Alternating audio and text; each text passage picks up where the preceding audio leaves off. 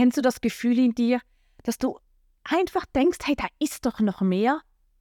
Da muss doch noch irgendetwas sein. Es kann doch nicht sein, Alltag das Gleiche am Morgen aufstehen zu meiner Arbeit. Ich mache das schon seit Ewigkeiten und ich merke, es erfüllt mich nicht mehr. Ich werde unglücklich, ich werde unzufrieden und tief in mir diesen Ruf, da muss doch noch mehr sein.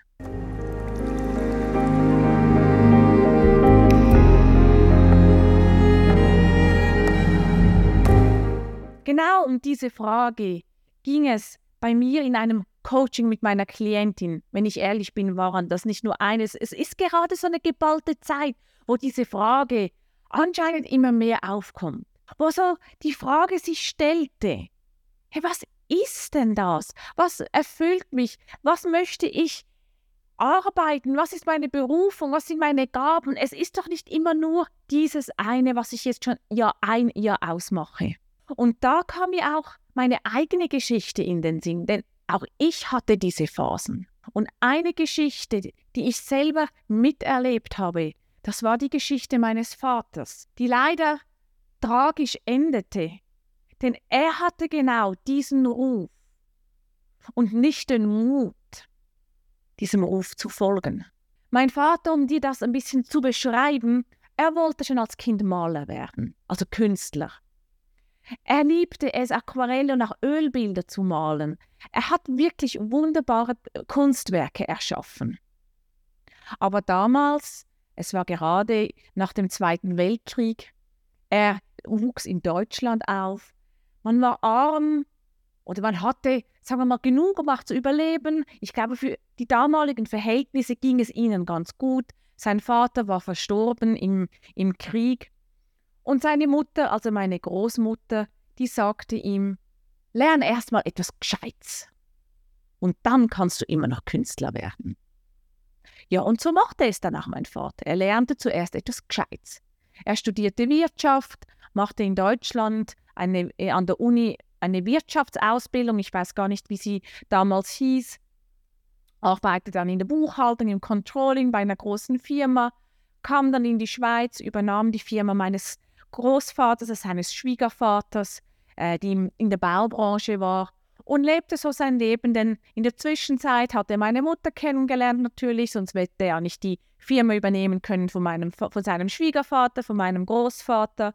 Er bekam zwei Kinder, mein Bruder und mich, und so lebte er sein Leben mit der Ausbildung, was Gescheites gelernt zu haben und damit auch den Lebensunterhalt für sich und seine Familie zu finanzieren. So ging eigentlich alles ganz gut auf. Er malte als Hobby, er brachte auch mir und meinem Bruder Malen bei und ich liebte diese Zeit. Wenn wir in den Ferien waren, hatten wir unseren Klappstuhl, gingen irgendwann in die Natur hinaus und da brachte er uns bei, Aquarell zu malen. Es waren wunderbare Zeiten für mich. Ich liebte es wirklich.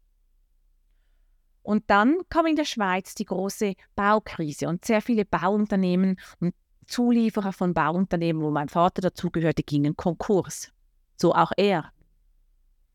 Für ihn war das natürlich ein Zusammenbruch, denn es war die Grundlage, wie er uns finanzierte, wie er seine, seine Familie durchbrachte. Er war der Ernährer, er war noch das klassische Bild.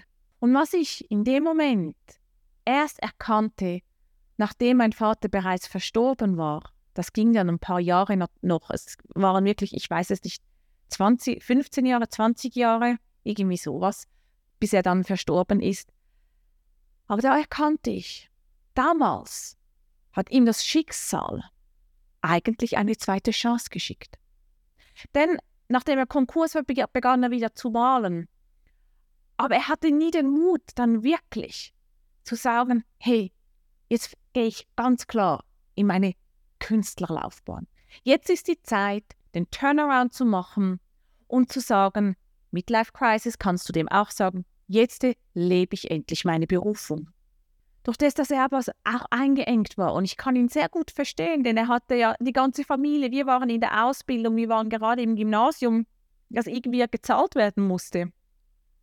War er viel mehr darauf bedacht, wieder eine Anstellung zu finden, wieder in der Buchhaltung zu sein und so uns irgendwie über Wasser zu halten.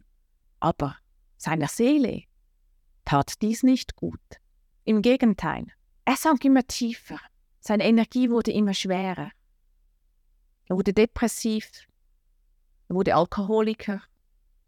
Und so lebte er ein Leben der Wellen, wo es ihm besser ging, wenn er seine Depression überwunden hatte, wenn er klar war, und wo es ihm schlecht ging, wenn er in der Depression war. Es ging so weit, dass er auch versucht hat, sich selbst, selber das Leben zu nehmen, und er verstarb dann kurz vor der Geburt seines ersten Enkels, meinem ersten Sohn. Ich sagte bereits, es ist eine tragische Geschichte. Warum ich sie mit dir heute teile, ist, weil ich dir zeigen möchte, wenn der innere Ruf kommt, lerne auf ihn zu hören, lerne ihn zu verstehen. Nicht umsonst schick dir deine Intuition, dein Bauchgefühl, diesen Drang, da muss doch noch mehr sein, da muss es doch noch etwas geben. Und wenn du dann es schaffst, diesem Bauchgefühl, dieser Intuition zu folgen und sie mit deinem Verstand, mit deinem Mind zu koppeln und dann in die richtige Richtung zu gehen, dann bekommst du nämlich eine doppelte Zugkraft. Denn ansonsten zieht die Intuition nicht in die Richtung und der Mind in die Richtung. Und du bist immer wie an zwei Schnüren und wirst auseinandergesperrt, gezerrt.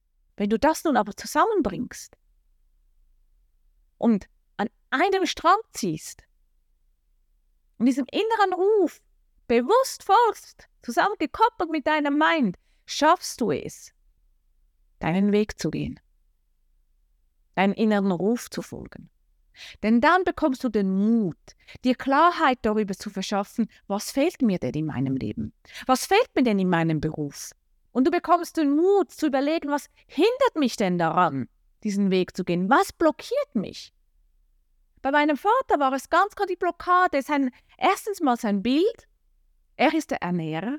Er muss doch uns irgendwie unterhalten und finanzieren. Sein Ego denn er, er hatte einen, eine Stellung, die auf einmal nicht mehr da war und er wollte diese Stellung wieder. Und dann einfach auch den Mut zu sagen, hey, wisst ihr was? Eigentlich seid ihr alt genug, damit umzugehen. Es wird nun Zeit, dass ihr mündig werdet, damit ich auch meine Mündigkeit kann leben.